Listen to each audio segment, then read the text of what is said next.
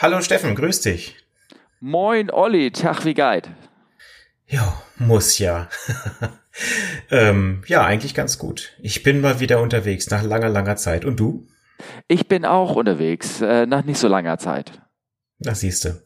Und mal wieder anderes Setup zur Aufnahme. Ähm, heute wieder ohne Studio Link, äh, weil das tatsächlich einfach nicht richtig funktioniert. Also wenn ihr da Anregungen habt mit einem USB-Mikrofon, was ich habe, das auf einem iOS-Gerät irgendwie so aufzunehmen, dass es mit Studio Link funktioniert, nur her damit. Aber es klappt einfach nicht, leider. Ähm, man kann beim, bei den wenigsten Apps leider den Mikrofoneingang auswählen. Das ist sehr ärgerlich. Aber gut, so viel dazu. Wo bist du Wo denn gerade, Steffen? Ja, siehst zwei doofe, eine aha, Frage. Zwei doofe Gedanken. Also wir, wir machen gerade mal wieder, wir wissen natürlich selber, wo wir sind, ja. Ne? Wir müssen uns das nicht fragen selber, aber wir machen mal wieder so eine Verbindung über die Kontinente hinweg. Also ich bin in Los Angeles. Sehr schön. Ich bin in Shanghai zur Abwechslung mal wieder. Ja, das heißt, wir haben wieder maximal Differenz, ne? Ich glaube schon, ja. Ja. Ah. Musst du mal gucken, was, was die Entfernung da wirklich sagt. Ja, nein, es ist äh, Wochenende, zumindest in Deutschland, hier auch. Welches genau. Datum haben wir eigentlich? Der 13. ist heute, oder? Oh, aber kein nicht. Freitag. Kein Freitag. Stimmt, kein Freitag. Was ist ein Freitag? Freitag war der 12. dann, wenn heute der 13. ist. Ach so, meinst du das? Ja. Ja, genau. Genau, und ähm, ja, ich äh, darf mal wieder fliegen. Das ist sehr schön und abwechslungsreich. Äh, des Fluges wegen Shanghai, ja, war ich jetzt schon ein paar Mal, aber es ist okay. Ja, okay. Wir ähm, sind ja gestern hier angekommen. Das lief eigentlich alles, alles lief super ohne Probleme. Ähm, wir hatten dann so ein bisschen Wetter beim Abflug. Äh, das waren so ordentlich kräftige Regen, Regenschauer, die haben so richtig kräftige Echos geworfen. Die Leute, die anflogen, die waren so ein bisschen nervös und der eine ist auch durchgestartet, weil oder beziehungsweise hat den Anflug abgebrochen, weil ihm das so ein bisschen komisch vorkam. Wir waren unten, wir haben diese Echos ja auch gesehen, dann haben die hohe Basis gesehen. Wir konnten auch sehen, wie der Regen da rausfiel. Wir konnten sehen, wie der Wind sich verhalten hat. Und wir von unserer Seite aus, das ist so, dass wenn du dann wieder dein, deine synthetischen Echos, also die du so siehst, mit dem abgleichen kannst, was du draußen siehst. Und das war von unserer Seite, halt ein kräftiger Regenschauer. Also halt gestartet, während alle anderen so ein bisschen nervös in der Luft waren und nicht so richtig wussten, äh, wie, wie, sie damit umgehen konnten. Und ähm, als dann wir und die anderen auch gesagt haben, ja, das ist einfach nur Regen, kann man starten, passiert keine, keine irgendwelchen Scherungen oder irgendwas den ging der Flugbetrieb auch ganz normal weiter, aber äh, nur so als Info, denn wir haben ja abends ähm, noch die Kollegen getroffen, die aus Frankfurt gekommen sind und auch hier gelandet sind. Hier fliegen ja drei Flieger täglich hierhin. Ähm, die hatten dann ein richtiges Gewitter mit Blitzschlag und all sowas am, am Airport in der Nähe zumindest und dann wird da der Betrieb eingestellt. Dann blinken überall so gelbe Leuchten und dann müssen alle Schutz und Deckung beziehen und äh, ja, dann wird die Abfertigung abgestellt und dann stehst du da erstmal so eine Stunde oder irgendwas waren die dann spät. Ja, Frankfurt ist da leider etwas ich sag mal panisch geworden. Ähm, also wenn wir, wenn der Steffen über Echos redet, damit ist das Wetterradar gemeint. Nicht, so, denkt, okay. ähm, er wird jetzt sich vor den Flieger stellen, laut brüllen und warten, ob ein Echo kommt. Nein, das ist ein Wetterradar im Flugzeug. Nee, ähm, Frankfurt äh, Airport hatte mal so einen nicht sehr schönen Zwischenfall. Da war nämlich gerade ein Techniker an einer Maschine mit dem Headset eingestöpselt, als in dieses Flugzeug ein Blitz eingeschlagen ist. Und es ist, äh, Gott sei Dank, ist dem Kollegen nichts sehr Schlimmes passiert, aber es war doch schon nicht sehr schön und er hat viel Glück gehabt. Von daher sind die jetzt seitdem immer ein bisschen vorsichtiger geworden. Aber ist ja auch nicht verkehrt. Ne? Nein, wobei dieses, ähm, dieses Prinzip, dass du nicht mit dem Headset äh, die Abfertigung machst, wenn Gewitter ist, die steht seit 50 Jahren in den Büchern drin. Also das gibt's schon immer. Also was da gelaufen ist, weiß ich denn auch nicht. Also ich habe den von dem Fall aber auch noch nicht gehört. Ne? Ah, okay. Nee, ist irgendwie vor anderthalb, zwei Jahren oder so, keine Ahnung. Genau. Ja. Das ist vielleicht mal ganz ja. kurz erwähnen könnte, wenn ähm, mit Abfertigung ist natürlich das, warum, warum lassen wir die Triebwerke an und müssen immer jemanden unten stehen haben, auch wenn wir losrollen und sowas. Naja gut, wir können halt nicht unseren eigenen Flieger gucken und äh, wenn wir die Triebwerke anlassen, von unserem Cockpit aus, wollen wir auch, dass davor den Triebwerken keiner steht. Das heißt, einer muss uns also ein Okay geben. Hey, ihr kannst anlassen, ist alles sicher, ihr tut damit keinen weh. Und dann geht er halt irgendwann weg und dann zeigt er den Daumen nach oben und sagt, ihr könnt auch losrollen, unter euch steht keiner, ihr tut keinem weh. Das ist das Prinzip. Und das kann man natürlich auch machen ohne einem Headset, indem man einem einfach so Symbole gibt mit den Fingern, so zeigt eine zwei hoch mit zwei Fingern und dann dreht er die Hand und dann heißt das, okay, du kannst anlassen und sowas. Ne? Hat der Mittelfinger auch eine Bedeutung am Boden? Ich weiß es gar nicht. Der Mittelfinger hat auch eine Bedeutung, wenn du keine Abfertigung mehr von dem Menschen möchtest, dann Ah, zeigst du ihm okay. den Mittelfinger und dann bleibst du da aber auch, glaube ich, stehen, würde ich sagen. Es sei denn, du bist so ein ganz hartgesottener, hartgesottener Kerl. Ja, genau. Aber mal was diese, was diese Blitz, eine Anmerkung noch dazu. Ich weiß, wir standen einmal in Berlin und da war auch wirklich ein schönes Gewitter beim Platz und das hat richtig ge ge geknallt. Und äh, dann ist ein Blitz gar nicht so weit weg eingeschlagen. Also der, ich weiß ja, ob er vielleicht sogar in den Tower eingeschlagen ist, ist überhaupt kein irgendwas passiert. Wir standen da aber, ähm, Abfertigung war eingestellt, auch dort, ähm, mit den Passagieren an Bord, APU war an, alles, und dann schlug der Blitz in dem Tower ein. Also wir merken nur, es hat nur in der Nähe gekracht. Und dieser elektromagnetische Impuls hat bei uns die APU elektrisch rausgekickt. Also die lief noch, aber Mhm. der Generator war offline. Äh, war nur noch, war dunkel in der Kabine, Klimaanlage lief Gott sei Dank noch, also hat noch Luft produziert, so es nicht gleich so heiß wurde. Ja, und dann ist tatsächlich auch so, ich habe das irgendwie über das offene Fenster in dem, in dem Regen rausgebrüllt zu den Kollegen und da ist einer tatsächlich heldenmutig gekommen und hat den Strom wieder eingesteckt bei uns, was natürlich auch, hat sich praktisch auch mit den, in Gefahr begeben, damit wir da noch ein bisschen Licht drin an Bord hatten. Hm. Ja. ja, das kann auch für Irritation, zu Irritationen sorgen, das glaube Ja, ich. ja. Und vor allem die Gäste muss natürlich erstmal beruhigen, die denken auch so, oh Gott, oh Gott, oh Gott. Ich weiß, wie das ist. Ne? Äh, Aber dafür nein. gibt's, dafür gibt's ja, ich habe gehört, wenn man Flugangst hat, da gibt's ähm, Tiere. Kann das sein? Also die kann man sich mal beruhigen lassen. Ja, also es gibt Support Animals, genau, das ist eine sehr schöne Überleitung. Ähm, Aha. Haha. Ähm, ja, das darf man. Also wenn man jetzt äh, einen Hund zum Beispiel hat, der einen psychologisch beruhigt oder unterstützt, also es gibt ja auch Blindenhunde, das ist ja auch ein Support Animal, dann äh, darf man die mit in die Kabine nehmen. Und Das- äh, dein, hat, macht dein Blindenhund dir Probleme oder hat manchmal eine Sicherheitskontrolle oder so? Ja, der, der pinkelt immer auf die Sitze. Nein, ähm, es gibt ja dann auch Leute, die haben jetzt nicht unbedingt einen Hund als Support Animal, sondern ich sag mal, wenn du einen Hamster hast, der dich seelisch unterstützt, dürftest du den auch als solchen mitnehmen. Und ähm, diese, ich sage jetzt mal ganz vorsichtig, Lücke haben Leute schon mal ausgenutzt. Also es gibt tatsächlich, und das ist kein Fake, jemand, der sich dachte, ich äh, muss da meinen Esel mitnehmen. Das ist mein Support Animal.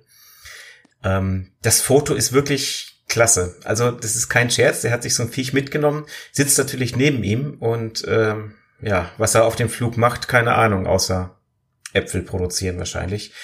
Ähm, wir müssen da mal ein paar Fotos raussuchen. Also da gibt's die diversesten Sachen. Es gibt Katzen, es gibt Hunde, es gibt ja auch Esel ist schon passiert und ähm, Ponys. Ich kenne von Mini-Ponys. Es gibt stimmt Pony, kleinen- oder Pony war es genau. Ein Pony. Ich glaube, es Ja, war kein genau. Esel, das war Ja, Mini-Pony. es war ein Pony, du hast recht. Ja, ja. Aber da gibt's tatsächlich auch Fotos von. Warte mal, ich muss es mal einmal gerade hier. Ja, das, ich kenne das. Foto. Das, also die, es gibt wirklich diese Support-Tiere, gibt's ja. Und bei den Ponys ist es, dass so ein Hund, die natürlich eigentlich als äh, so emotional besser sind als ähm, als äh, Pony könnte man sagen. Aber ein Pony wird halt 35, 40 Jahre alt und so ein Hund halt nicht. Deswegen werden gerne mal für schwierige Welle Ponys genommen. Aber ich ähm, kann dir aber eins sagen, dass äh, diese Extremfälle, Emotional Support, Duck und all sowas, was es gibt, die schaffen in der Regel es nicht zu uns in Europa, weil bei, in Europa ist man, glaube ich, nicht ganz so liberal wie die Amerikaner. Äh, ja. Ja, das kommt auch noch alles hier hin. Ja. Nee, glaube Also- ich gar nicht mal. Das, die rudern auch in Amerika so ein bisschen zurück, ähm, weil denn doch, äh, weil das ein bisschen Überhand genommen hat und weil natürlich am Ende, ähm, also ich sage hier im Zuge von Hamstern, also ich glaube generell so, wie heißt das, Rodents, äh, nennt man das ja Überbegriff, Mäuse, Nagetiere und sowas, die sind eigentlich an Bord eigentlich überhaupt nicht erlaubt. So wegen Kabel anknabbern und all so ein Quatsch, ne? Ja, das stimmt. Ja, also, naja. Nee, ansonsten, also es gibt hier viele Hunde bei der Google-Bildersuche. Nein, Google nicht. Google ist hier gesperrt, das nervt natürlich wieder. Oh, okay. Äh, egal. Ja, das ist nicht so wichtig. Also das können wir nachher noch raussuchen. Also ich weiß aber von diesem Ja, Pony. genau. Das, das mit dem Pony ist aber schon alt, das Bild. Das ist 15 oder 20 Jahre alt. Ja, aber ich fand es trotzdem sehr, Ja, sehr klar. kreativ. Das muss man Logisch. auch mal so sagen. Ne? Logisch, ne? Ja, ja, klar, logisch, kann er sagen. Nee, also es gibt ja Regeln, wie du mit dem Hund und wenn er denn reinkommt und dann muss er in der Lage sein, also bei Langstreckenflügen, dass er halt acht Stunden ohne Toilette äh, praktisch aushalten kann und da, da versagen schon viele ähm, äh, Systeme auch, dass der, der Hund ähm, das nicht kann, ne? Und ähm, der kann natürlich ansonsten bleiben. Aber also wir haben, gestern haben wir einen, einen Gast an Bord gehabt, der war wirklich wohl anscheinend sehr, sehr, sehr, sehr Flugangst, neurotisch. Und das war ein relativ bekannter deutscher Schauspieler. Und der war natürlich irgendwie wurde auch sehr viel Wirbel gemacht und der hat sich äh, in dem Sinne ständig, ähm, naja, ist ja lange, lange ich will gar nicht darüber erzählen. Auf jeden Fall war, war nett, alles okay, aber der hatte irgendwie halt auch seine Probleme, ne? Klar. Hm. Ja, das kommt vor. Ja, klar, logisch. Ne? Ja. Ähm, ich habe hier auf der Liste jetzt stehen, wie packst du deinen Koffer? Ja, genau. Äh, ist das jetzt eine Frage an mich? Ja. Oder an uns? Ja. Ach so. Wie packe ich meinen Koffer? Ich glaube, wie jeder andere auch. Wie, ähm, nee, ich will jetzt nicht die Frage, dass wir eine Runde gehen und dann, was packst du in deinen Koffer und dann muss jeder eine nein, nein. Nein, nein. nein, ich habe nämlich letztens gerade wieder meinen Koffer gepackt. Ich bin so ein bisschen schrullig. Ja, bin ich ja sowieso. Jeder, also insbesondere wenn du lange links sitzt, dann wirst du schrollig. Ne? Das ist so, das kannst du bestätigen. Ne? Ja, ich sitze ja nur kurz links. Ich darf ja nur im Reiseflug manchmal nach links, deswegen. Bist du nur ein bisschen Oder meinst du jetzt, meinst du jetzt bei den Kollegen? Äh, aus der Sicht der Kollegen ist man. Ach so. Ja. Ja. Ja, ja. genau. Ja, ja, ja, ja. ja, genau. Auf jeden Fall, ähm, ich habe den, also ich habe mir irgendwann mal ähm, ähm, hat mich mal sagen lassen und seitdem mache ich das, aber meine Frau sagt auch schon, ey, das ist Tüdelikram, das mache ich auch nicht mehr. Ähm, ich packe jedes, jede Sache, jedes Hemd, ähm, also was gebügelt ist oder jede Hose, die gebügelt ist und hübsch sein soll und bleiben soll, die packe ich in einzelnen Tüten. Und damit ich weiß, was drin ist, nämlich auch durchsichtige Tüten. Und ich habe mein Koffer ist voll, voll unterwegs gesammelten durchsichtigen Plastiktüten, in dem ich meine Sachen einzeln reintue. ist ein bisschen komisch, ne? Also in Neudeutsch würde man sagen weird. Weird, ähm, genau. Ja, ich habe mal letztes äh, Foto ja. gemacht, das kann ich ja gerne da mal mit reinstellen. Der also, Vorteil ist, dass die Sachen gegeneinander verschieben können und du keine, keine geknitterten Sachen kriegst. Ja, verstehe. Also ich mache das so, vor allen Dingen um Platz zu sparen, rolle ich meine ganzen Klamotten. Ah, siehst du? Gut, Das ist tatsächlich ja. der, der, also nach meiner Erfahrung, die, der Weg des meisten Zeugs in den Koffer reinquetschens. Und wenn du zum Beispiel ein Hemd rollst, dann, ja, es sieht nicht so schön aus, ich gebe es zu, aber es knittert dann auch weniger. Du hängst es natürlich, wie ich, das Uniformhemd, hängst du vor, bevor du auf die Reise gehst, nochmal in die Dusche und während du duschst, damit das vom Wasserdampf wieder glatt gemacht wird, ne? Und du putzt deine Schuhe unterwegs. Ja, weil wir so viel Kundenkontakt haben ey, deine Enten hinten oder irgendwas, die wollen auch, naja, okay. Ja, ähm, nee, tatsächlich, ähm, hier, wenn ich ankomme, da, da bin ich auch sehr komisch. Ich, ich muss also wirklich erst im Hotelzimmer alles aufhängen, dass wenn ich dann geweckt werde, was morgen auch zu einer sehr bescheidenen Zeit sein wird, ähm, dass ich dann da blind quasi alles zurechtgelegt habe und so. Und das ist das andere Problem. Auch heute wieder musste ich mein Zimmer wechseln im Hotel. So, jetzt ist man in China und der durchschnittliche chinesische Rezeptionist hat nicht unbedingt so die Motivation, nein, Motivation hat er schon, glaube ich, aber nicht unbedingt immer die Flexibilität, alles dann so zu machen, wie es sein muss. Also wenn ich ein Zimmer wechsle, muss natürlich auch der Weckruf ge gewechselt werden. Und auch auf Hinweis klappt das in gefühlt 90 Prozent der Fälle nicht. Ja, okay, ja, gut. Das heißt, ähm, ich wir sollen uns tatsächlich keinen Wecker stellen. Wir werden von, vom Hotel, von der Firma geweckt, falls es Verspätungen gibt, dass man weiter schläft. Ähm, hat aber auch zur Folge, wenn das Hotel vergisst, einen zu wecken, dann sind die Kollegen unten, warten auf Abfahrt, merken, oh, der Kollege wurde ja gar nicht geweckt, rufen dann an und ab dann muss es schnell gehen. Deswegen stelle ich mir auch immer einen Wecker. ja. ja. Nee, nee. Das äh, aus Erfahrung machen, also wird bei uns auch nicht empfohlen äh, und das machen wir ja nicht. Wenn irgendeine Änderung kommt, dann kann es halt sein, dass der Flieger Verspätung hat und dann soll man halt durchschlafen. Ja, nicht klar, kann man. Von daher. Ja, aber das kann also bei unserer Operation kannst du ja als bisschen gucken, wenn der Flieger äh, vor zwölf Stunden, drei Stunden verspätet abgeflogen ist, dann weißt du schon, okay, das kannst du, kannst du jetzt schon mal so ein bisschen ändern. Ne? Ja, genau. Ja, aber ja. bei uns ist halt manchmal schwierig, ähm, ja. dass die halt kurze Hüpfer fliegen. Das heißt, äh, es kann auch durchaus mal sein, dass das ganz kurzfristig ist. Naja, und entsprechend habe ich alles bereitgelegt, habe meistens auch schon den Koffer vorher gepackt. Ähm, ja, klar, vorm Einschlafen so. und ja. Ähm, ja. Okay. Aber sonst, nee, ich roll die Sachen gerne, das, das ist so. Und da bin, da fahre ich eigentlich ganz gut mit. Es knittert, gefühlt zumindest alles weniger. Das ist Marie Kondo für Airliner. Wer? Äh, Marie Kondo ist eine, die macht so eine Koffer, nee, so eine Schrankpunk, ein Schrank-Einpacktechnik. Äh, Ist egal. Also lassen wir das. Stimmt, okay. ja, ich habe ja, ja. ich hab da, glaube ich, von gehört. Ja, ja, so. Ja. Aber ansonsten, naja, die Sachen, die ich oft brauche, habe ich äh, tatsächlich doppelt beziehungsweise Ja, genau. dreifach. Ja, äh, Kulturbeutel ist so eine Genau, Sache. Also genau. jedes Mal neu zu packen ist Ja. so überflüssig und dann habe ich das halt immer gleich im Koffer drin liegen und Vor allen Dingen, ich habe Ja. zwei Koffer. Also ein Koffer für kurze Reisen, ein Koffer für lange Umläufe und die sind alle, ich habe alles doppelt. Alles. Einfach, weil ich keinen Bock habe, immer, immer überlegen, was muss ich jetzt da rein tun oder irgendwas. Ich sag ja, Also- viele, viele Reisenprobleme. Ne?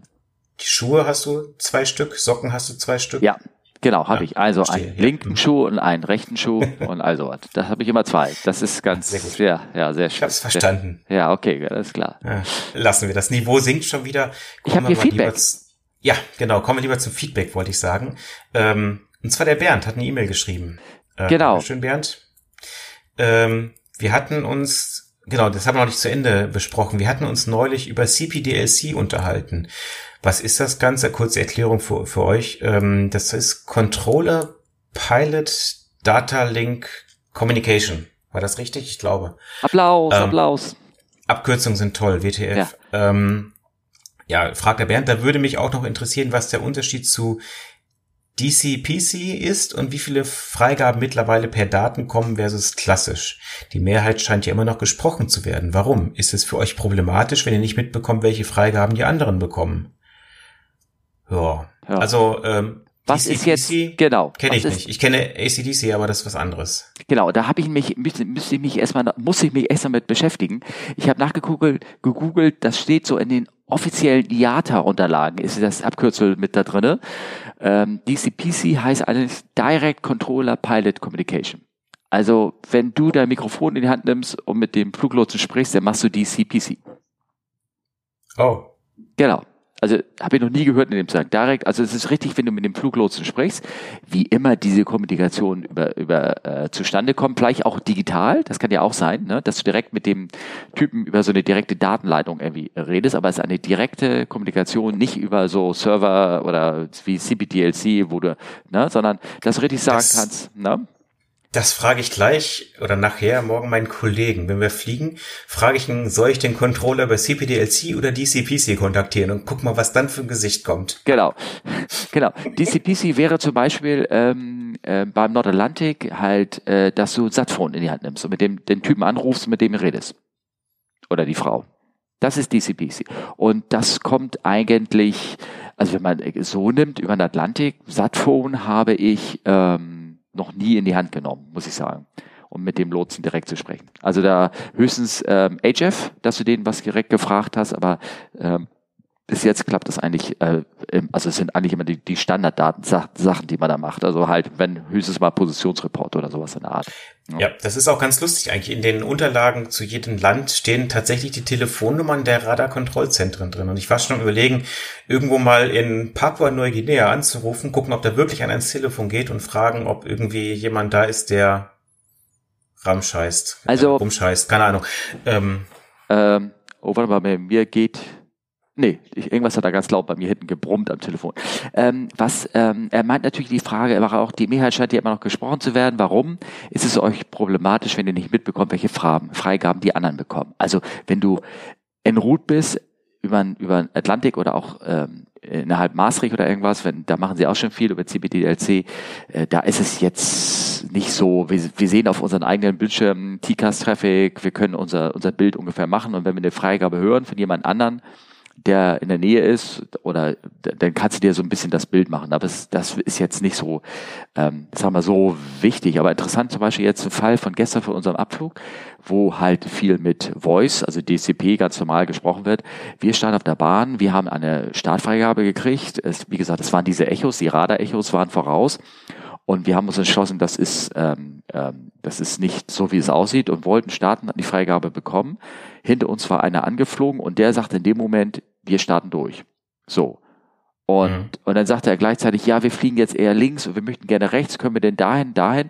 Und der, die Fluglotsin hat mit dem gesprochen und wir haben gesagt, ich fahre jetzt erstmal nicht, ne? Und dann, als eine Mhm. kleine Pause war, habe ich gesagt, Tower so, hey, are we still clip a takeoff? Is that a good idea? Und dann hat der Tower gesagt, na, jetzt bleiben Sie mal lieber hier. Und dann sind wir halt stehen geblieben. Ne? ja, ja. Weil, wie gesagt, wir stehen ja auf der Bahn und er fliegt an auf unsere eigene Bahn. Das heißt, wenn er durchstartet, fliegt er möglicherweise auch über uns hinüber. Meistens wird das so gemacht, dass sie auf eine andere Höhe gestapelt werden und wir nicht so hoch steigen dürfen, aber du kannst natürlich von Anfang an Konflikte da vermeiden. Ja, das stimmt. Nee, aber ansonsten, ja, CBDLC kommt immer mehr gefühlt, aber ich sag mal auch in vielen Ecken der Welt, äh, ja, weiß ich nicht. Also bei den Russen oder so, bis das da mal kommt, ich weiß nicht. Also das wird noch lange dauern. Ich habe mal ein, ein Bild von einem Control Tower gesehen von Krasnojarsk. Boah, das ist schon so 60er Jahre Stil die Inneneinrichtung und aber auch die Technik. Also ähm, es funktioniert, es ist alles prima, aber naja, also bis das da alles hinkommt, ich glaube, das dauert noch ein bisschen. Ja, und ja, von ja. daher. Genau, genau. Ach ja, ich war mal im Tower in Eritrea, da hat er noch praktisch seine eigenen Kristalle in die Radios gesteckt, um die Frequenzen zu wechseln. Ach ja. Ähm, nächste Frage. Wollen wir die weitermachen? Ich hoffe, ich, ich hoffe, wir haben Bernd beantwortet ungefähr. Ja, ja ich denke schon. Ich denke schon, sonst soll er nochmal nachfragen. Ich habe hier eine Frage von Maximilian. Ähm, die kam auch über E-Mail, glaube ich. Äh, mich interessiert, wie er persönlich zum Thema Fatigue, also Erschöpfung und Müdigkeit steht. Problematisch oder nicht, habt ihr oft schon Fehler bei euch oder einen Kollegen bemerkt, welche vermutlich eine Folge von Übermüdung oder ähnlichem waren? Macht ihr das Domlight an oder aus auf Nachtflügen? Tja. Ähm, Tja, also Fatigue und Müdigkeit natürlich, ja, es ist ein ganz großes Thema. Ähm, problematisch ja, was ist problematisch? Ich denke, ich, im Zweifel würde ich mir erstmal sagen, ja, ähm, natürlich, man macht bei Übermüdung Fehler, die Kollegen machen bei Übermüdung auch Fehler, das passiert einfach. Aber dafür sitzt man ja auch zu zweit im Cockpit, das, äh, das muss man ja auch einfach so sehen. Ähm, ja, ist schwierig. Also gerade bei uns haben wir viele Nachtflüge und das ist auch schon sehr anstrengend.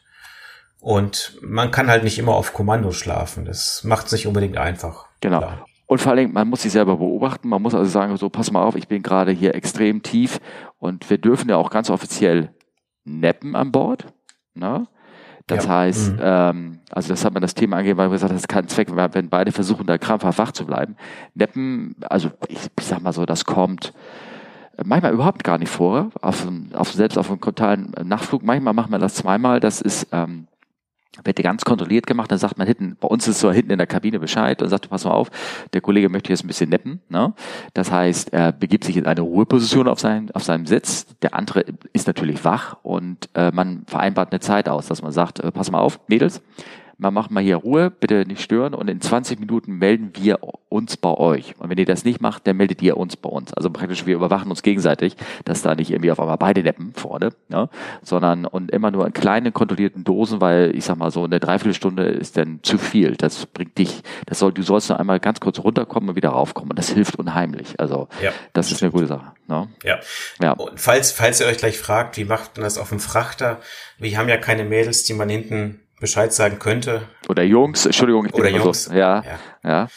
Ähm, ja, wir haben im Cockpit, ich glaube, das ist die teuerste Eieruhr auf der Welt. Das ist ein luftfahrtzugelassener Wecker. Das ist kein Scherz. Den zieht man so auf wie die Eieruhr in der Küche. Der klingelt auch genauso wie die Eieruhr in der Küche, bloß ist in dem Flugzeug eingebaut und dafür zugelassen. Deswegen glaube ich, das Ding ist richtig teuer. Und äh, ja, die stellt man dann auch, ähm, ganz klar. Den hatte der 310er auch, das Ding. Siehste? Ja. Ich glaube, damals, weiß ich noch, hieß hat das Ding, also es war halt vor 25 Jahren oder irgendwas, das Ding hat äh, gekostet, ich glaube, 240 Mark.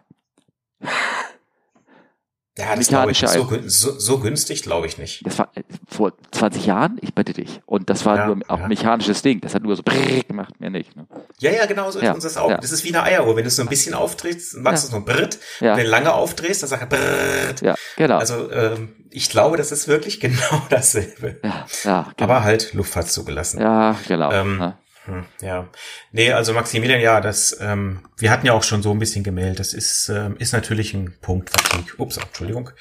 Ähm, ähm, wir haben natürlich, oder die Firmen, die Airlines haben natürlich auch entsprechende Programme, die müssen das bei bestimmten Flügen machen. Sogenanntes Fatigue Risk Management ähm, ist ein sehr langes Thema, das wir jetzt auch, glaube ich, hier nicht unbedingt in aller Detailtiefe austauen müssen. Aber ähm, da wird einiges gemacht und ähm, es gibt auch die Möglichkeit für uns, das zu reporten, auch anonym zu reporten, dass äh, wenn es da Flüge gibt, die sehr belastend sind, dass man da halt irgendwie nochmal einen Blick drauf wirft, ob man das nicht zum Beispiel mit einer verstärkten Crew fliegt oder sogar mit einer Doppelcrew, also sprich vier Piloten. Also da gibt's, da gibt's schon Möglichkeiten, ja. Genau. Genau, ja. Dann hat er, ähm, ich hoffe, das haben wir damit beantwortet. Ähm, Domlight an oder aus, das ist Geschmackssache. Also äh, ja, manch, und je nachdem wo. Hell, also, ne? Ich, über Afrika mache ich das nachts nicht. Da lasse ich das grundsätzlich aus. Ja.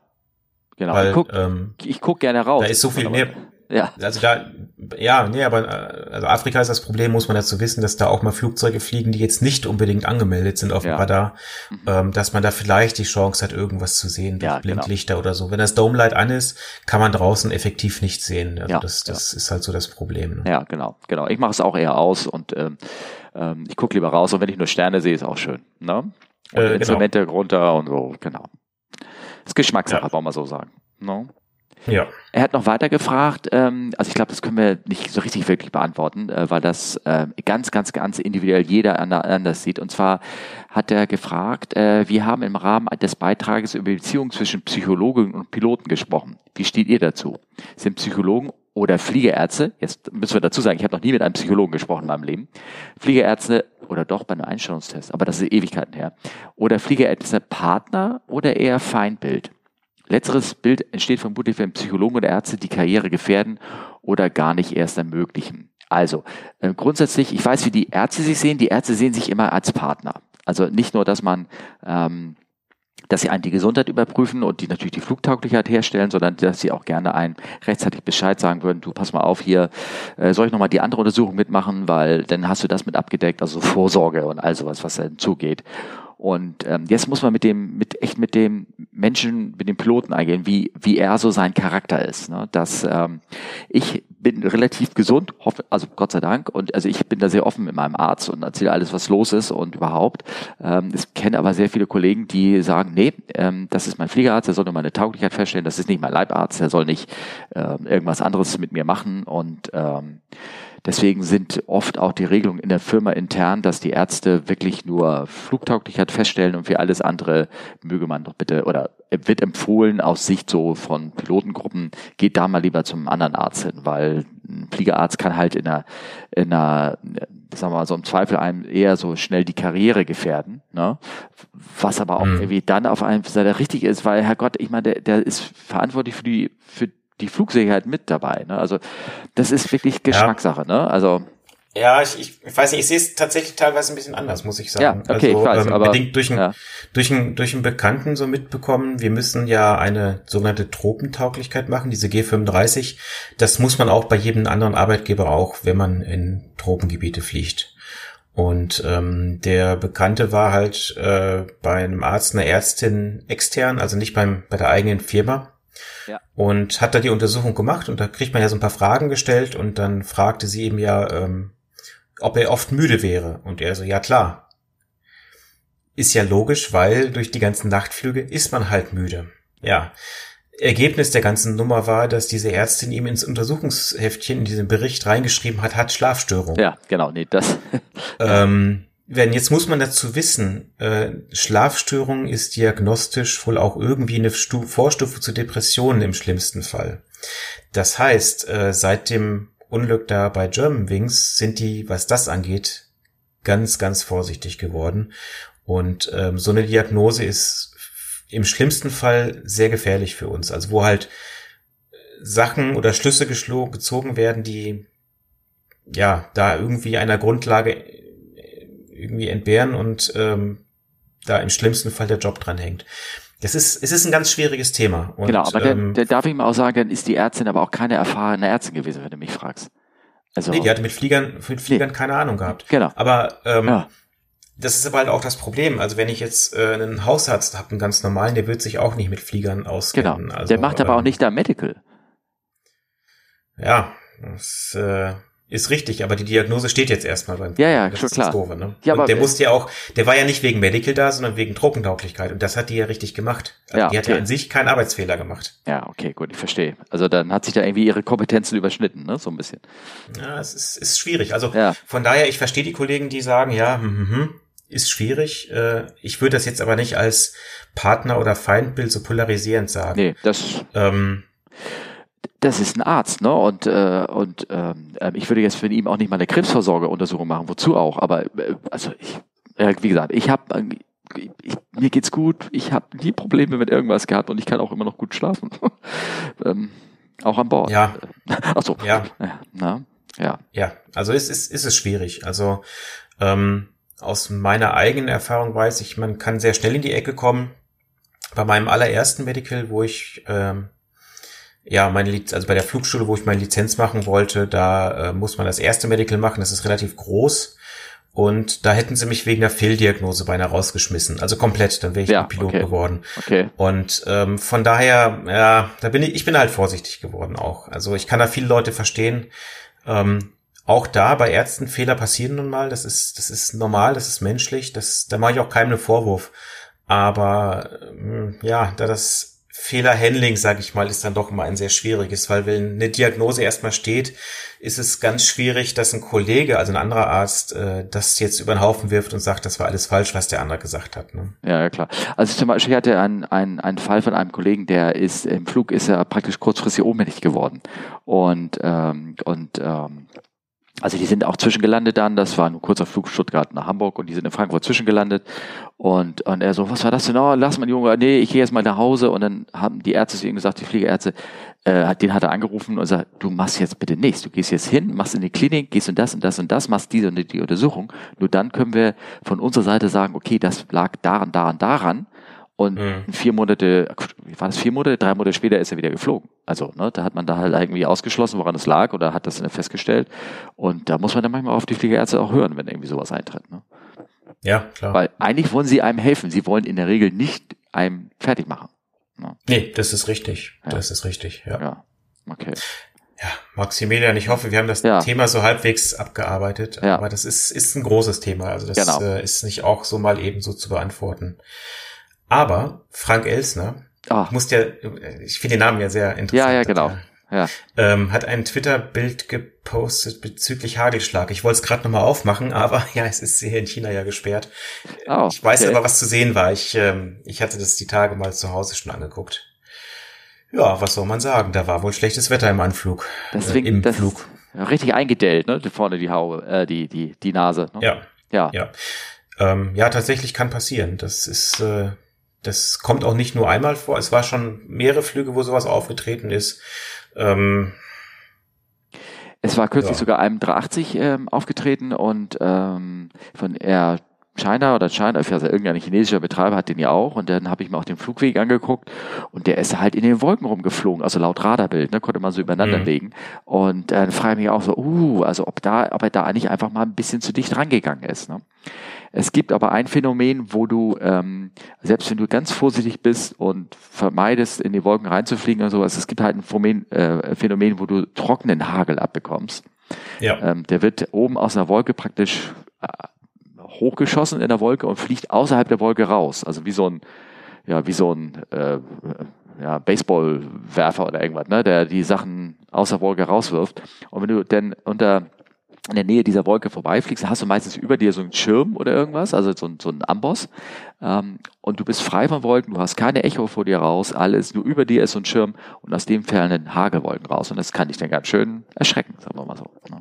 Ja, ja, das stimmt. Also ich habe es äh, bisher noch nicht erlebt, ich auch nicht, aber ähm, ja, man deswegen versucht man eigentlich immer recht weit, um so Gewitterwolken zu fliegen. Manchmal genau.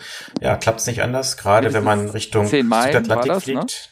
Ne? Ja, Gerade Richtung Südatlantik kann das schon mal schwieriger sein. Ähm, die innertropische Konvergenzzone. Mhm. Wer das nicht kennt, kann es gerne bei Wikipedia nachlesen. Hatten wir hier schon ähm, im Podcast. Hatten wir, glaube ich, schon, ne? Ja, ja genau. genau. Von daher, ja, es ist, ähm, ja, manchmal passiert das halt. Aber ich, also es also ist solche Dinge extrem meistens, unschön, aber ja, und ja. und, und ähm, also es und es hat natürlich auch Konsequenzen. Du kannst nicht mal aus die Scheibe raus richtig rausgucken. Du musst wahrscheinlich ein Autoland machen. Äh, vielleicht sind auch deine Geschwindigkeitsanzeigen betroffen. Ähm, du hast äh, Lärm, Ohrenbetäubender Lärm. Du, du, du kannst dich nicht unterhalten im Cockpit, solange das auftritt natürlich. Ähm, ähm, äh, in der Regel, wie gesagt, der Flieger, also ist, ich glaube, es wurde noch kein Flieger von Hagelschlag runtergeholt, aus, also Metallflieger sozusagen. Ähm, aber es ist natürlich ir- irre Kosten und all das. Und es ist meistens so, sind die Kollegen zu dicht dran geflogen, ganz einfach. Oder sind sogar durchgeflogen, wo sie nicht hätten fliegen sollen. Also da, von der Seite Ja, her, ja. ähm, äh, Vorsicht ist die Mutter der Porzellankiste. Und wenn man sich dran hält, dann passiert dann eigentlich auch nichts. Ne? ja, das stimmt. Ja, Äh, so, dann haben wir wieder so, können wir, und dann wird's wieder noch ein weiteres Feedback, und das ist wieder so ein, so ein Airbus-Dinger. Äh, können wir das nach hinten verschieben? Ich habe mir das da alles zu aus. verschieben. Ja, Das ist nochmal relativ viel. äh, ja, genau. Aber äh, Und fand ich, ich habe mir da schon Sachen zu aufgeschrieben. Das war der Kollege, der, der, der sehr spezielle Protections Airbus-Fragen gestellt hat. Und ähm, da habe ich ja das letzte Mal so ein bisschen geschwafelt und das habe ich alles mir nochmal nachgelesen und ich will das nochmal ein bisschen verbessern und dann, ich denke, sagen, dann schieben wir das, ähm, schieben wir das in die nächste Folge rein. macht Steffen eine zweistündige Sondersendung alleine, genau. Genau. Oh, Mann. Ne? Ähm, genau, ich habe. Ja, wir hatten die Frage noch, wie Docking-Systeme funktionieren. Also Ja, die nicht die von, oder was meinst du, willst du es auch nach hinten schieben? Nee, gar nicht. Nein, aber die habe ich ja, die habe ich reingeschrieben. Ach weil so. ich letztens wieder so ein Bild gesehen habe äh, bei Twitter, da hat irgendeiner denn äh, gepostet, äh, sag mal, kann einer dazu was sagen? Das war ein Docksystem für ein, äh, einen, ein Jumbo irgendwo in Newark oder in Kennedy, wo ähm, auf der Höhe des Cockpitfensters so ein Ball, ein aufgeblasbarer Ball gespannt war. Und die sind mit ihrem Jumbo so weit da reingerollt, bis sie mit der Cockpitscheibe diesen Ball berührt haben. Ich wollte gerade sagen, wie bei mir in der Garage. Äh, hast du ein Jumbo? Nee, aber ein Ach so. Auto und das passt so gerade eben in die Garage. Deswegen habe ich mir einen kleinen Ball an die Wand gehängt. Wenn ich weiß, dass der Ball die Scheibe berührt, bin ich so weit drin, dass ich gefahrlos das Tor zumachen kann. Ja, ja, genau. Solche, solche Dinge, das, Garagen, genau. Also, so so ganz mal, manchmal sind die Docking-Systeme ganz rudimentär. Ich weiß, ich kenne das auch mit so einem Stangen und ich weiß nicht mehr genau, wo das war. Das war, war das nicht sogar auch mal in Berlin oder irgendwas oder? In, äh, in Frankfurt haben wir lange so ein System gehabt, also auf der Frachtplatte. Ähm, Ja. Das war im Grunde genommen, war das so eine, ja, ähm, so eine schwarze Fläche, wo aufgemalt, wo so senkrechte Striche waren mit den ganzen Flugzeugtypen. Und dahinter war dann eine Leuchtstoffröhre montiert, senkrecht. Ja. Und man musste halt äh, so lange fahren, bis die Leuchtstoffröhre dem äh, weißen Strich quasi von seinem Flugzeugtyp in Linie war. Dann war man genug, quasi weit genug vorgerollt. genau. Und äh, Das ist ja aber, genau, weiter von vor. Und solchen, ein ähnliches System gibt es auch für, ähm, äh, wer nennt sich das jetzt? Azimut. Also wenn man geradeaus rausguckt, ist auch so ein äh, so System, wenn ihr die beiden Striche übereinander bringt, dann liegt, ist man genau auf der gelben Linie und rollt genau geradeaus rein. ja, genau. Und, Also da gibt's ganz ja. viele Systeme eigentlich. Die anderen messen mit Laser, meine ich. Mhm, genau. Lasersystem, Ähm. aber die sind ja so, da stellen die Systeme die, die Position deines Flugzeuges fest, wie dicht du ran bist und ob du auf der Mittellinie, Mittellinie sind und stellen das dir in einer Form eines Displays ähm, dar. Das sind Ja, so die modernen Systeme. Ähm, ähm, aber es gab, es gibt eine Unzahl von, von mechanischen Systemen. Eines der schönsten Systeme, das haben die Engländer sehr viel noch in äh, Manchester und auch in Heathrow. Du hast einen Spiegel, der, äh, wo du reinguckst und im Spiegel siehst du dein eigenes Bugrad. Ah, okay. Und das ist auch cool. Du musst natürlich ein bisschen verquer denken, aber da gewöhnt man sich ganz schnell dran, dass, weil du das Spiegelbild lenkst du auch verkehrt rum. Also wenn du denkst, ich bin links der Linie, bist du in Wirklichkeit rechts der Linie. Ne? Also, Ah. aber du, du guckst auf deinen Reifen, du siehst, wo die ist und du sind, da sind Stoppmarken aufgemalt mit deiner Flugzeugbezeichnung, also 737, A320 oder irgendwas. Und du rollst auf der gelben Linie und wenn der, der Reifen auf der, auf dem Strich steht, wo A320 steht, dann hältst du halt an und bist du fertig super cool. Die Scheiben sind oft beheizt, damit die auch nicht zufrieren oder irgendwas. Funktioniert, funktioniert klasse, muss ich sagen. No? Oder wenn man halt gar niemanden hat, das ist bei uns relativ häufig, äh, dann ist halt wieder klassisch ein Einwinker. Genau, genau. Und es ist ganz witzig, viele Kapitäne, also man muss dazu wissen, am Boden rollen die Kapitäne bei uns, ähm, machen das dann so, die geben dem sozusagen eine Chance und wenn die merken, dass der Mist einfach zeigt, also mit rechts, links und so, dann rollen sie einfach, wie sie wollen. Das ist immer sehr amüsant zuzugucken, weil dann äh, hat man unten einen Mann, der am Winken ist mit rechts, links und weiß nicht was und der Kollege neben einen lenkt genau andersrum. Und das ist so ein nonverbales Spiel, was einfach nur Spaß macht zuzugucken. Ja, oder wie sagen wir, ach guck mal, der winkt genauso wie ich rolle. Ja, genau. Genau.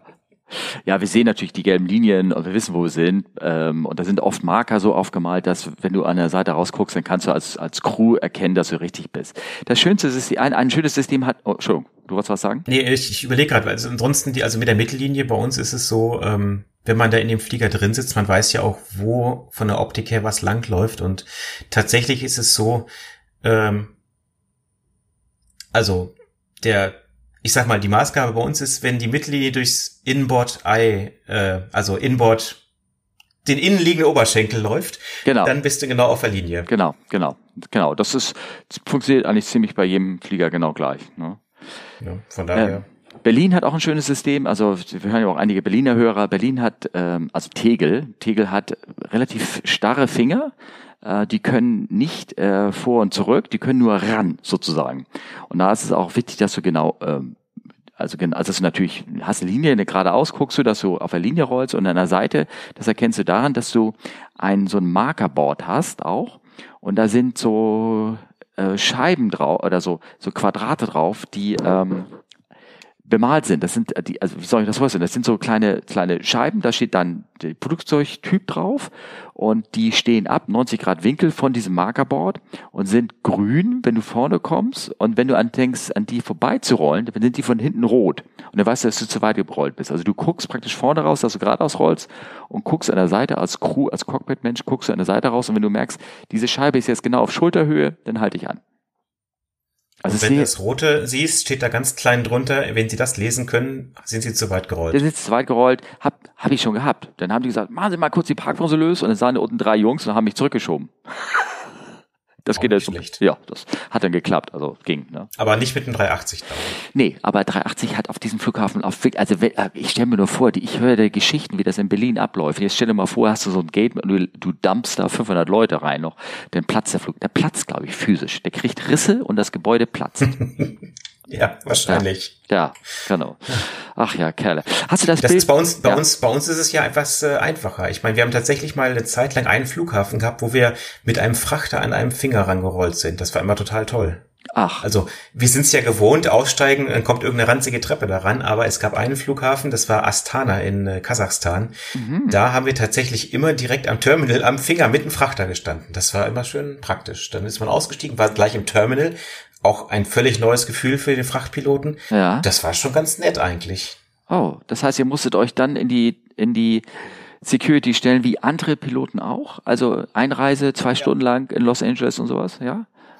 Ja, wir haben dann immer die, die dreckigen, die dreckigen Hintereingänge, die wir dann benutzen. Ah, okay, ich verstehe. Alles klar. Gut. Und Astana, Astana ist jetzt nicht so der Weltflughafen, wo man sagen kann, da muss man jetzt zwei Stunden warten. Ah, okay.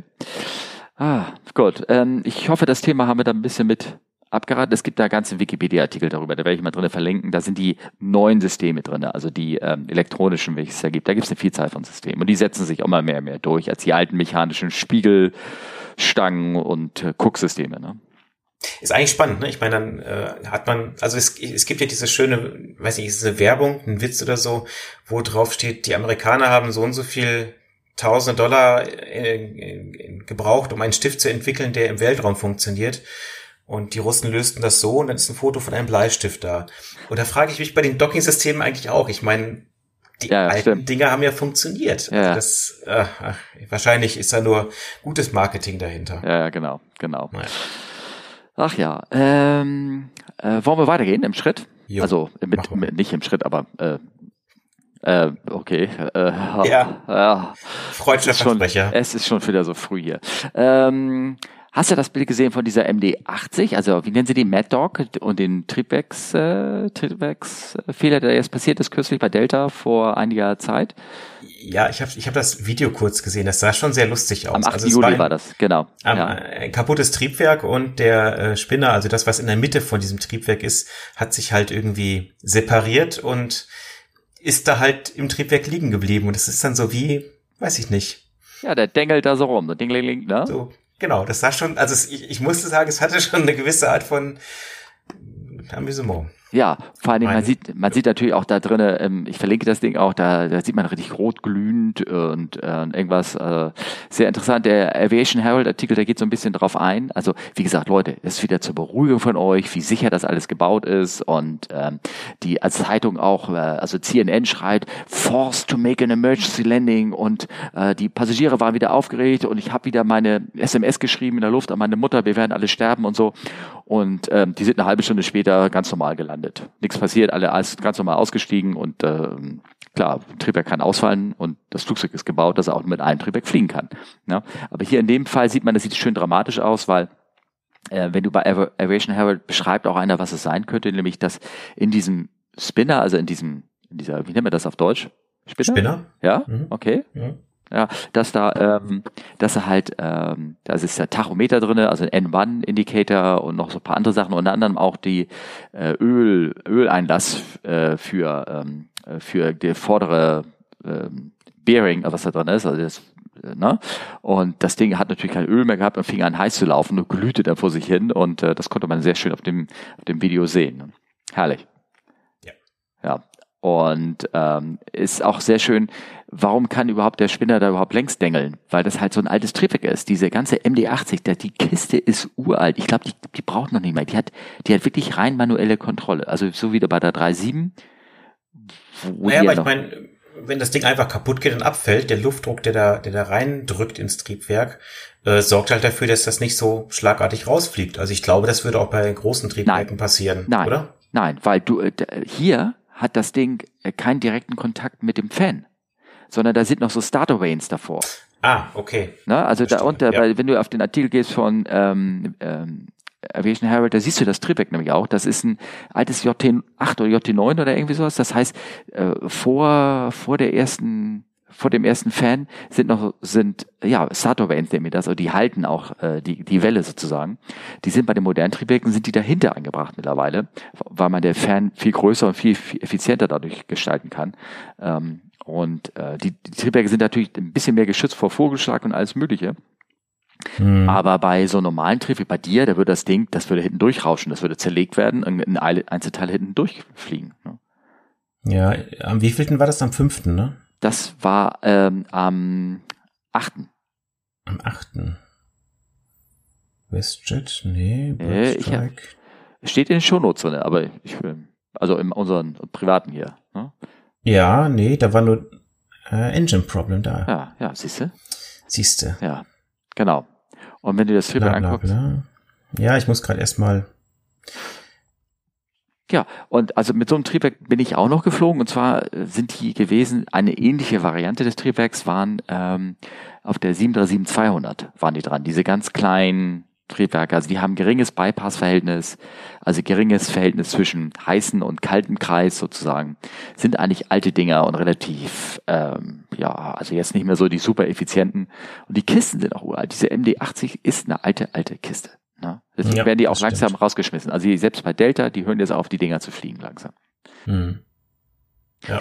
Ich habe auch irgendwo letztes kürzlich, eine, den kann ich ja auch mit reintun, toller Artikel, der beschreibt, wie komisch das Flugzeug ist. Die haben so, da kannst du den Kompass, der Kompass ist, also der ganze normale Whisky-Kompass, wie wir ihn nennen, also der, der in der Flüssigkeit schwimmt, wo du drauf guckst, der ist hinten, hinter dem Co-Piloten auf, hinter seiner ähm, rechten Schulter angebracht.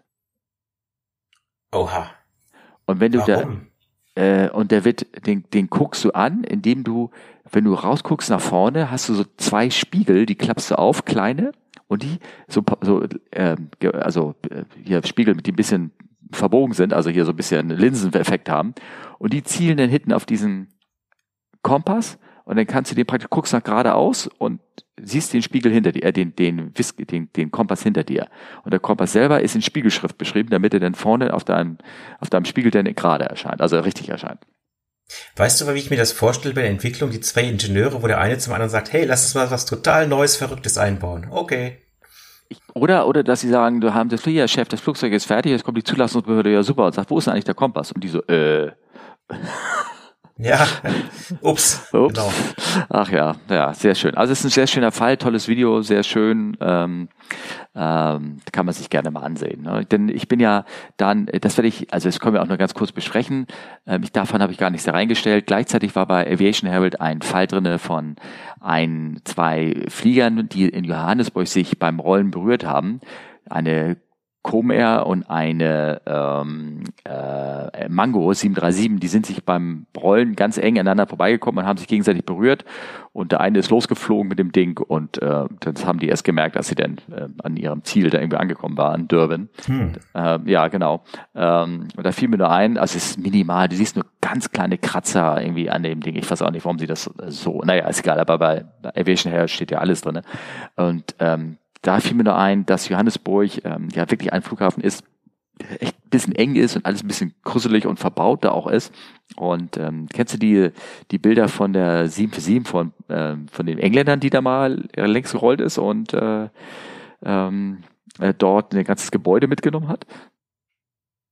Nee, oh, ich oh ja. sehe, ich habe da noch Bildungslücken. Ja. Wobei, man muss, man muss einmal auch vielleicht sagen, ähm, so schön ich AV Herald finde, ähm, wenn ihr da was lest, es muss nicht immer alles richtig sein. Ja, also, okay, ähm, klar, logisch. Das ähm, aus eigener Erfahrung so mitbekommen, da fehlten sehr, sehr essentielle Dinge bei einem Fall, wo ich es genau weiß und äh, ja, manchmal stehen da auch einfach falsche Sachen und jetzt nicht nur in den Kommentaren. Ähm, das ist ähm, ja man, man, muss das zumindest mit, mit Skepsis mal vielleicht drauf gucken. Es ist keine irgendwie was heißt offizielle Seite.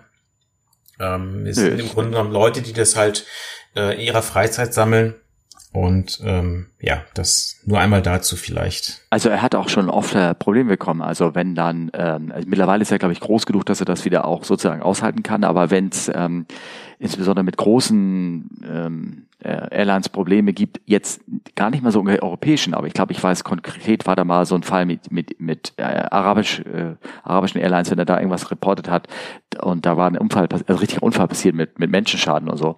Ich weiß, ich glaube, da war seine Webseite, da hat er die, Kapitel, äh, die Artikel auch rausgenommen und weil er einfach zu sehr unter Druck gestanden hat, ne? obwohl da mhm. jetzt nicht unbedingt irgendwie irgendwas Falsches drin stand, aber aus genau den bekannten Gründen, weil die machen ihm die Hölle heiß. Ne? Ja, ja. Und gerade wenn es denn so Sachen sind, die ja nicht so freimütig mit ihrer Presse umgehen, ähm, Länder wie, wie, wie es richtig wäre, ist. Naja. Ja, ja, das stimmt. Ja. Also ich glaube, ein, ein Fall, ganz kurz, ganz kurz, vor ja. Jahren, Jahren, Jahren her bei Aviation Herald, als es gerade anfing, da wurden da so Sachen irgendwie berichtet wie Passagier wurde sein Portemonnaie geklaut. Hä? Denkst du, was? Dann, also dann wurde es irgendwann nochmal reportet, wieder bei einem Air France Flug, ein Passagier wurden zwei Portemonnaie oder mehreren Passagieren wurden beklaut. Ne? Ähm, mhm. Und ähm, das haben sie irgendwie dreimal, hatte das irgendwie da reingeschrieben, wobei er selber sagt, er sagt immer, er schreibt nur Sachen rein, wenn er sie zweimal von unabhängigen Quellen irgendwie bekommen hat, irgendwas. Und dann, ich denke, das ist ja merkwürdig, also das ist ja Schrott hier, sowas brauchst du ja gar nicht zu lesen, ja geklautes Portemonnaie an Bord oder irgendwie so. Naja, auf jeden Fall ähm, habe ich dann, äh, bisschen später, habe ich dann zufällig in der Zeitung gelesen, dass eine Air France äh, Stewardess wurde verhaftet, weil sie die Gäste beklaut hat. ja. Oh, okay. Oh, hm. Ja. Ja. Netter Nebeneinkunft, aber vielleicht doch ein bisschen ungeschickt. Ja, genau. Ja, ja genau. Hm. Hm. Ach so, Gott, wir reden schon ziemlich lange, oder? Ja, aber ich habe noch eine kleine Geschichte für dich. Oh, okay. Wir waren eben essen. Ja. In Shanghai. Ja. Und Steffen, du kennst doch mit Sicherheit dieses Rainforest Café. Das ist so eine Kette, die in den USA vor allen Dingen ist, nicht wahr? Nicht, nicht jetzt, aber ist egal, äh, ja. Oder? Also Rainforest Café ist halt so eine Kette in den USA. Ich denke mal ganz normales Essen und ja, man wird wohl auch Kaffee bekommen. Und der ganze Laden ist so auf Dschungel designt. Also die ganze Front ist so gestaltet wie als würde man in den Dschungel gucken. Also so ein bisschen Stein, ein paar künstliche Blumen, ein paar Tiere. Okay. Und genau so war vor diesem Rainforest, oder ist vor diesen Rainforest Cafés, die dies kennen, werden es wissen, ist zum Beispiel so ein Frosch davor oder andere Tiere und so weiter. Wow. Ja, das nur so als einfach mal so für meinen Hintergrund. Wir sind die eben in einer Mall gewesen und ja. dachten, ach, Kleinigkeit essen wir da. Und da war ein Sichuan-Style-Restaurant. Also Sichuan ist ja eine Provinz Chinas und das Essen dort bekannt durch die Schärfe, aber sehr, sehr lecker.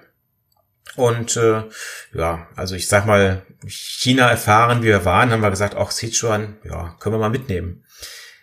Und was ich auch so als Gast jetzt ganz toll fand, dass halt so das Ganze auch so ein bisschen schön gestaltet war vorne und da war auch so ein hübscher, comicartig gestalteter Frosch im Eingang. Aha.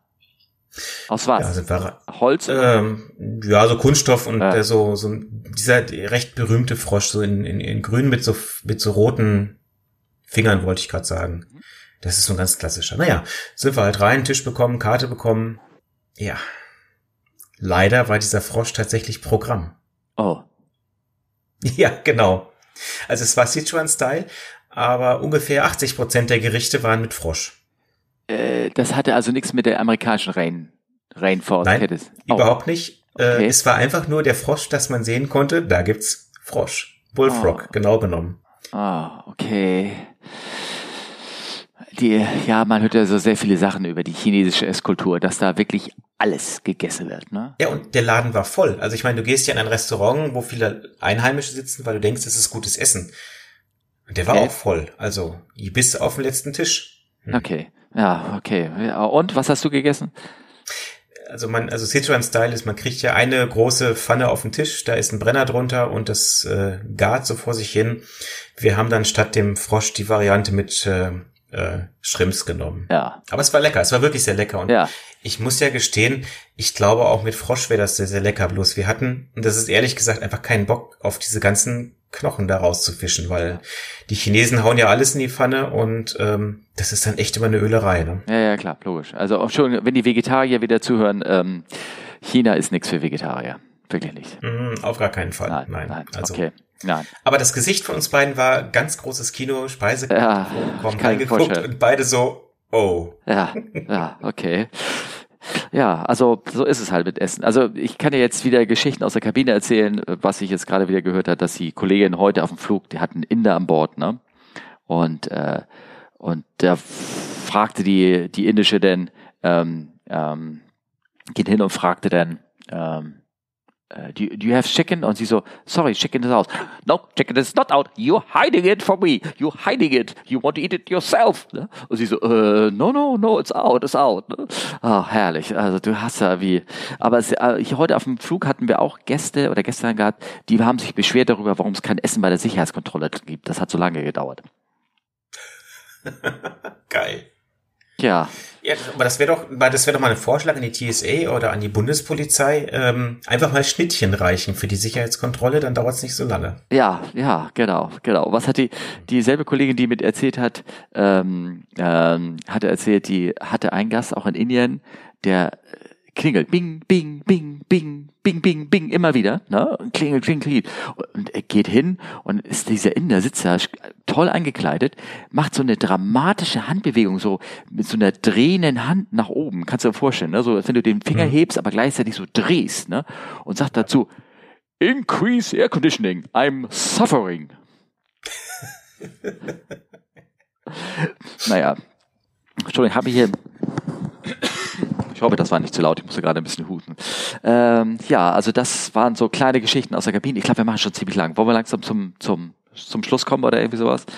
Ja, ich, habe hab, äh, einen Kontakt. Oh. Ja, einen Kontakt. Äh, fragt CFWU. Ah, genau. Ja, stimmt. Ja. Oder per E-Mail fragen at comeflywithus.de. Das ist jetzt schon alt. Oder ihr könnt mal schon mal einplanen, wir überlegen, ein für Interessierte ein Hörertreffen zu machen. Genau. Und zwar äh, auf die Idee gebracht hat uns der ähm, Markus Völter auf die ganze Nummer vom Omega Tau Podcast. Genau. Und äh, der hatte vorgeschlagen, man könnte mal zusammen ein Treffen machen. Ähm, in Frankfurt wäre so der Plan, also schön zentral. Ja. Da könnt ihr auch dahin fliegen. Mhm. Ähm, genau, das Datum. ja, ich glaube, die wenigsten Hörer fliegen von uns so häufig wie wir, oder? Ja, nö, okay. aber man, also es gibt einige, auch zum Beispiel bei meinem Instagram folge ich auch einigen, die beruflich so oft ab Frankfurt fliegen. Okay, stimmt, ähm, ja. also der fliegt irgendwie ständig Frankfurt, Amsterdam oder sowas und ähm, ne, ist schon viel unterwegs, der Kollege. Und also Kollege ist es kein, ist es definitiv kein, keine, kein Crew, kein, kein, kein Pilot oder kein Flugbegleiter, der macht das wohl beruflich so Ja. halt, dass er irgendwo Ja. hin muss. Ja. Ähm, egal. Datum. Steffen, weißt du das aus dem Kopf? 21. September. Dankeschön. Uhrzeit kann ich noch nicht sagen, auch nicht, ob wir da ein Programm machen oder nicht. Wir hatten uns überlegt, ähm, vielleicht könnte man auch eine Flughafenrundfahrt machen. Das ist ein bisschen, vielleicht für viele vielleicht ein bisschen langweilig, aber es geht immerhin auch äh, zur Feuerwehr dann hin, ähm, zur Feuerwehr der ähm, Nordbahn und äh, das ist da, wo der Schorsch steht. Kennst du den Schorsch? Ist das dieses Flugzeug, Ja, was da steht? Genau, Ah, genau. Okay. Ähm, also wurde mir das erzählt, ich hoffe, das stimmt. Äh, aber dazu müssen wir genügend Leute zusammenkriegen. Schauen wir mal, also 21. September, vielleicht klappt's ja. Wäre witzig. Genau. Weitere Infos folgen noch. Genau. Ähm, weil wir müssen ja auch noch mal ein bisschen gucken und natürlich müssen wir auch erstmal da frei bekommen. Das ist manchmal immer sehr spannend äh, bei unseren Dienstplänen, aber das sollte wohl klappen. Ja. Ähm, prima. Ja, gebt uns mal Feedback und äh, ne, fragt CFWU. Ich hab's hingekriegt, genau. Fragt CFWU und, äh, und dann schauen wir mal. Genau. In diesem Sinne, macht's gut und äh, bis bald. Bis bald. Ich habe noch den TLB-Eintrag der Woche. Ah, schieß los. Also TLB, technisches Logbuch. Genau. Ihr wisst ja, wir haben fünf Punktgurte. Einer um die Hüfte rum, oder beziehungsweise links, rechts um die Hüfte, über die Schultern beide. Das sind die vier Punkte. Und dann gibt es den fünften Punkt, der geht zwischen den Beinen, der Negativ G-Punkt. Ne? Eintrag vom Cockpit, Rodengurt zu kurz. Eintrag von der Technik, Respekt. So, mit dem Sinne schließen wir die Folge ab und wünschen euch viel Spaß. Genau, in diesem Sinne, macht's gut. Tschüss. Ciao.